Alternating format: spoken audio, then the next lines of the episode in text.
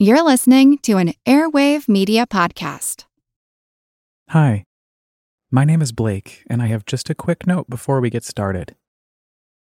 Actually, it's more like a recommendation, because this podcast is an immersive audio experience, part fact, part fantasy. So it's best that you listen with headphones on, imagination on, and everything else turned off. Welcome to Abandoned the All American Ruins podcast. Season 2, Episode 3 Shannon.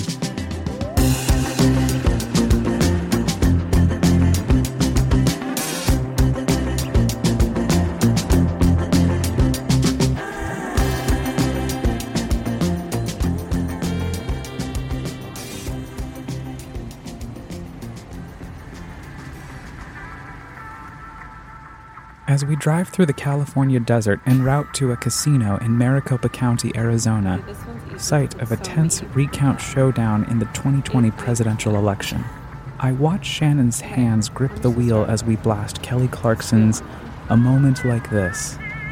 I smile to myself as I enjoy the spectacle of her fearlessness in the safety of her Toyota Prius that pummels past the October horizon, just over the speed limit, as dusty cactus towns whiz by. Each time we pass by an abandoned structure, I chicken out and don't ask if we can pull over. The drive is much longer than we anticipated when we booked the tickets for my birthday. We're going to see Chelsea Handler, and I don't want to slow us down, so I hold my tongue as the sandy landscape flies by. But as it turns out, I'm really bad at holding my tongue.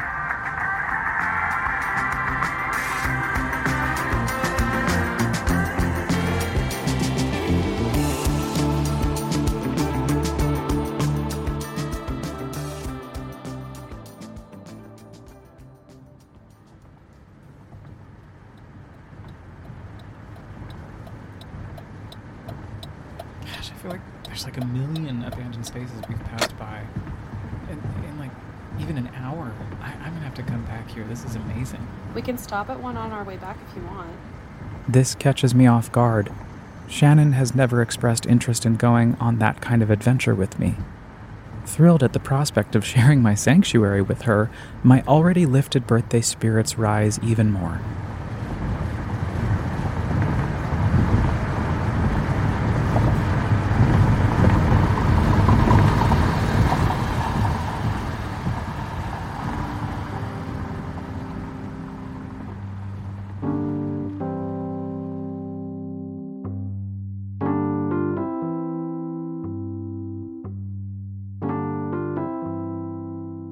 The show is great, and afterward we try our luck at a casino, but our cashlessness, broken ATMs, and my general lingering fear of COVID 19 keep me from feeling comfy at the idea of being in crowded rooms with all the drunken spittle and sweat slinging through the air on this warm Saturday evening.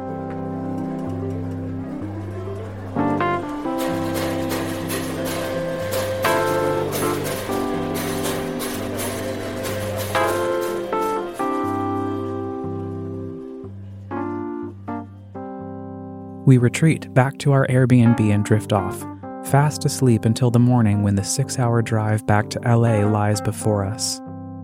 It'll be short, just a little exploring inside a crumbling desert, a timestamp of the days when Route 66 was a lifestyle. Leaving Albuquerque, nestled in a valley dominated by the lofty Sandia Mountains, Highway 66 leads across the arid grass-covered plains and plateaus that sweep toward the distant hills. Through a landscape of... And today, this is how the American road looks. The whole nation has become swift and mobile, flowing along over a great network of highways more than three million miles long and constantly growing. Americans can go anywhere, anytime, quickly and economically, can transport their goods, obtain their varied services the same way. Here is convenient. Route 66 is brought to you by Chevrolet in behalf of your local authorized Chevrolet dealer who offers 31 different Chevys and Corvairs at his one-stop shopping center.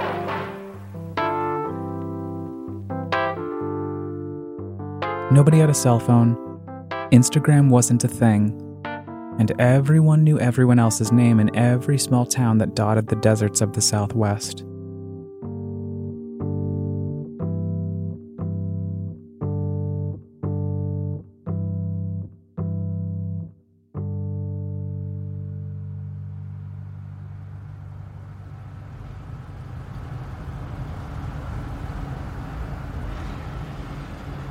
We're over halfway back to LA when we blaze past an abandoned gas station. I collect the courage to ask if we can go poke about. Yeah, for sure.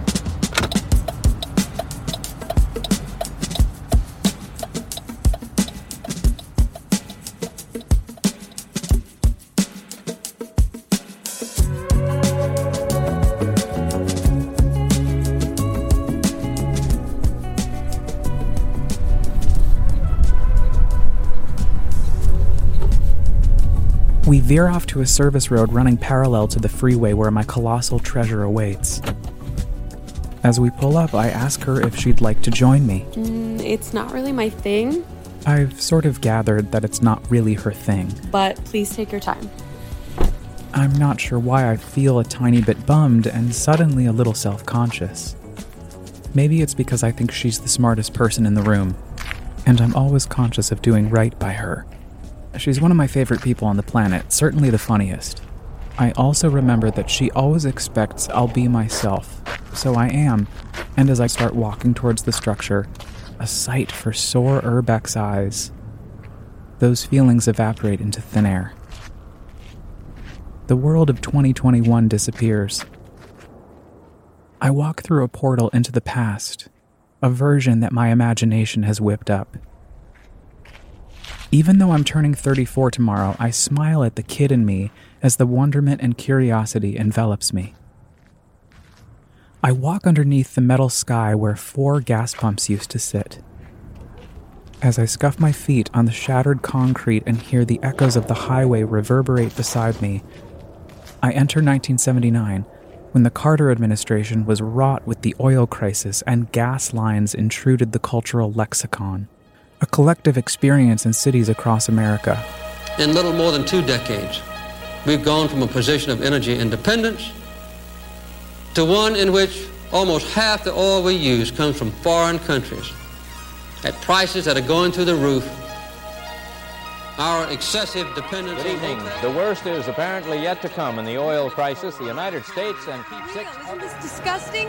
Why doesn't anybody contact the president? Why is he letting this happen Longer to us? Line today is longer than it's ever been. I have no explanation. I've been in two gas lines already. This morning? This morning. How long did you wait for the first one? Been in both lines over an hour. Having good supplies of diesel fuel, but poor supplies of regular and unleaded gasoline. A spot check today of the local station showed that many of the gasoline stations of our along the nation. interstate ran into supply The energy crisis is real. It is worldwide. It is a clear and present danger to our nation. These are facts, and we simply must. Face them.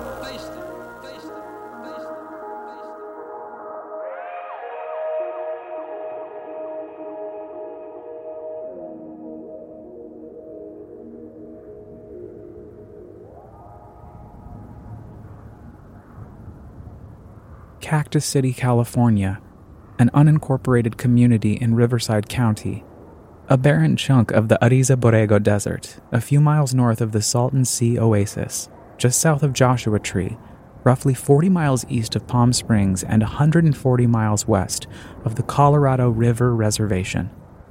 Though I've been teleported back to 1979, the sparse population and blaring heat have spared me of the gas lines today. I see Trixie, the gas station owner, standing inside as ELO's Don't Bring Me Down plays softly over the radio inside the station. I go to pull out the nozzle and remember that it's no longer 2021 and that I'm going to have to pay cash inside. I pass through the cracked and graffiti crusted door of the building. Trixie looks up from her copy of the LA Times and I see the front page headline House votes to keep gasoline price curbs. Hot one, huh? Hot as fresh milk, my mama used to say. Trixie mutters as I hand over a 20 and ask for a fill up on pump 2. Fresh milk. Hot as fresh milk. Prices are $1.07 a gallon. Unspeakable for 1979, but I know I don't need more than $12 worth. 20 on one. 20 on one. Trixie starts pressing buttons to rev up the pump as I start wandering the aisles of snacks and soft drinks in the fridges that line the outer rim of the store.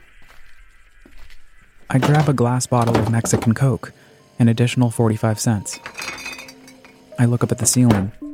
Spinning fans were above, totally useless. This is pre AC, and like Trixie said, it's hot. Yeah, they just blow the hot air around. Waste. I've told them nothing. They don't fix nothing. That's 45 cents, huh? Here. How long have you been open? Shit, near 20 years. Something, I think. Like it here? Like it? Who, who likes work? She throws back her head and laughs and laughs. You think I like this shit job? This shit pay? I completely understand. I worked at a box office in Times Square for seven years. It wasn't my favorite. You like your job? Now I do, but I didn't always. Good answer. Me neither. Take care, sweets. I thank her and step back through the time portal into 2021, leaving Trixie and her shop behind. Yeah, well, see ya. We'll see ya.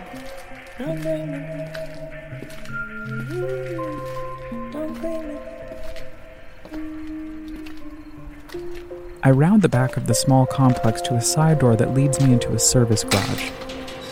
I half expect that my imagination will take another deep dive, but it doesn't. I stare into an empty cavern, once full of cars on high lifts. The smell of oil and the feeling of grease on my fingers, the sound of metal machines clashing the underside of broken down cars.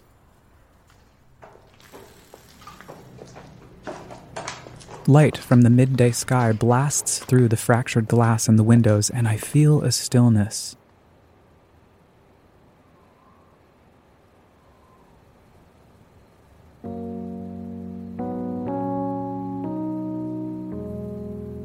I glance outside and see Shannon leaning up against her car, looking at something on her phone. The love for my friend is big. I climb through the hole in the wall and head towards a small gulch behind the station where I find a cement slab that used to be the foundation of some sort of structure, likely some kind of storage shed, surrounded by cacti and old tires basking in the glow of the desert. Remnants of visitors past are strewn about, torn clothes and chipped pieces of plastic and stained paper billowing in the wind. I take photographs with my Polaroid that I purchased in San Francisco back in June and let the sun cleanse my pale skin and feel the dry heat cocoon me. I feel a little sad that I'm only in California for a few more days before I go back to New York. I'm wearing cut off sleeves and jeans and hear the sounds of the desert as I turn back to stare at the gas station sign, now just an empty skeleton. No way to identify what the name of this monument to American capitalism and fossil fuels used to be. I make my way back up the small embankment of sand and stone and stand under the canopy one last time, sponging up any lingering molecules from 1979, gently sticking them into my pocket to pull out at any time that I need to recharge my spirit as the pandemic continues to wax and wane. As we continue to hold our breath, unaware that in six months' time, gas prices will once again skyrocket just like in 1979. Fucking Putin. I look down at the remains of the pavement under the sturdy metal covering and stoop down to examine the dust. I wonder if any of these grains have been here since 1979. I pick a tiny one up and inspect it as another car with two much older urbexers pulls up, my cue to leave. The couple, a man and a woman, get out of the car. The man barks at me. They just don't make them like this anymore, huh? No. No, they do not. I hurry away. I'm not really up for chit chat.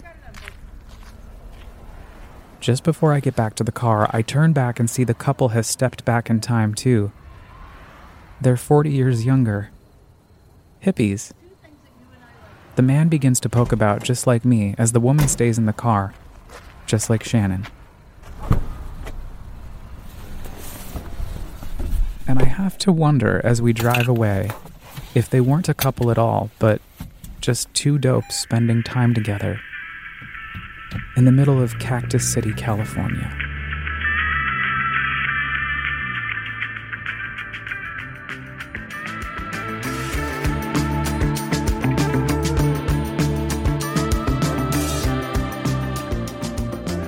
If you're just tuning in, then welcome to the second season of Abandoned, the All American Ruins podcast.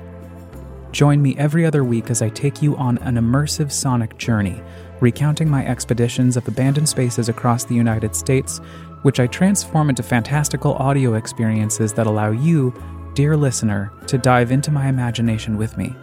Or maybe inspire you to go out and use your own. Next time, we're headed back to the Borscht Belt in New York, but this time with a friend, my buddy Julie, who I'm excited for you to meet. But you won't remember unless you subscribe on Apple Podcasts, Spotify, or wherever you get your podcasts. And you could also rate and review your experience today, you know, if you want. Also, if you like to read or enjoy amateur photography, just know that each episode from this season is adapted from the original All American Ruins blog, where you can catch up on more of my adventures. Just visit allamericanruins.com or follow me on Instagram at allamericanruins. Abandoned, the All American Ruins podcast is hosted, written, edited, and produced by me, Blake Pfeil, with studio space courtesy of Radio Kingston, WKNY, AM 1490, FM 1079 in Kingston, New York. Special thanks to Ida Hakala, Jimmy Buff, and Manuel Blas for the mentorship and encouragement. To you, the listener, for taking time to explore these abandoned spaces with me, and to Shannon, the biggest goon I know.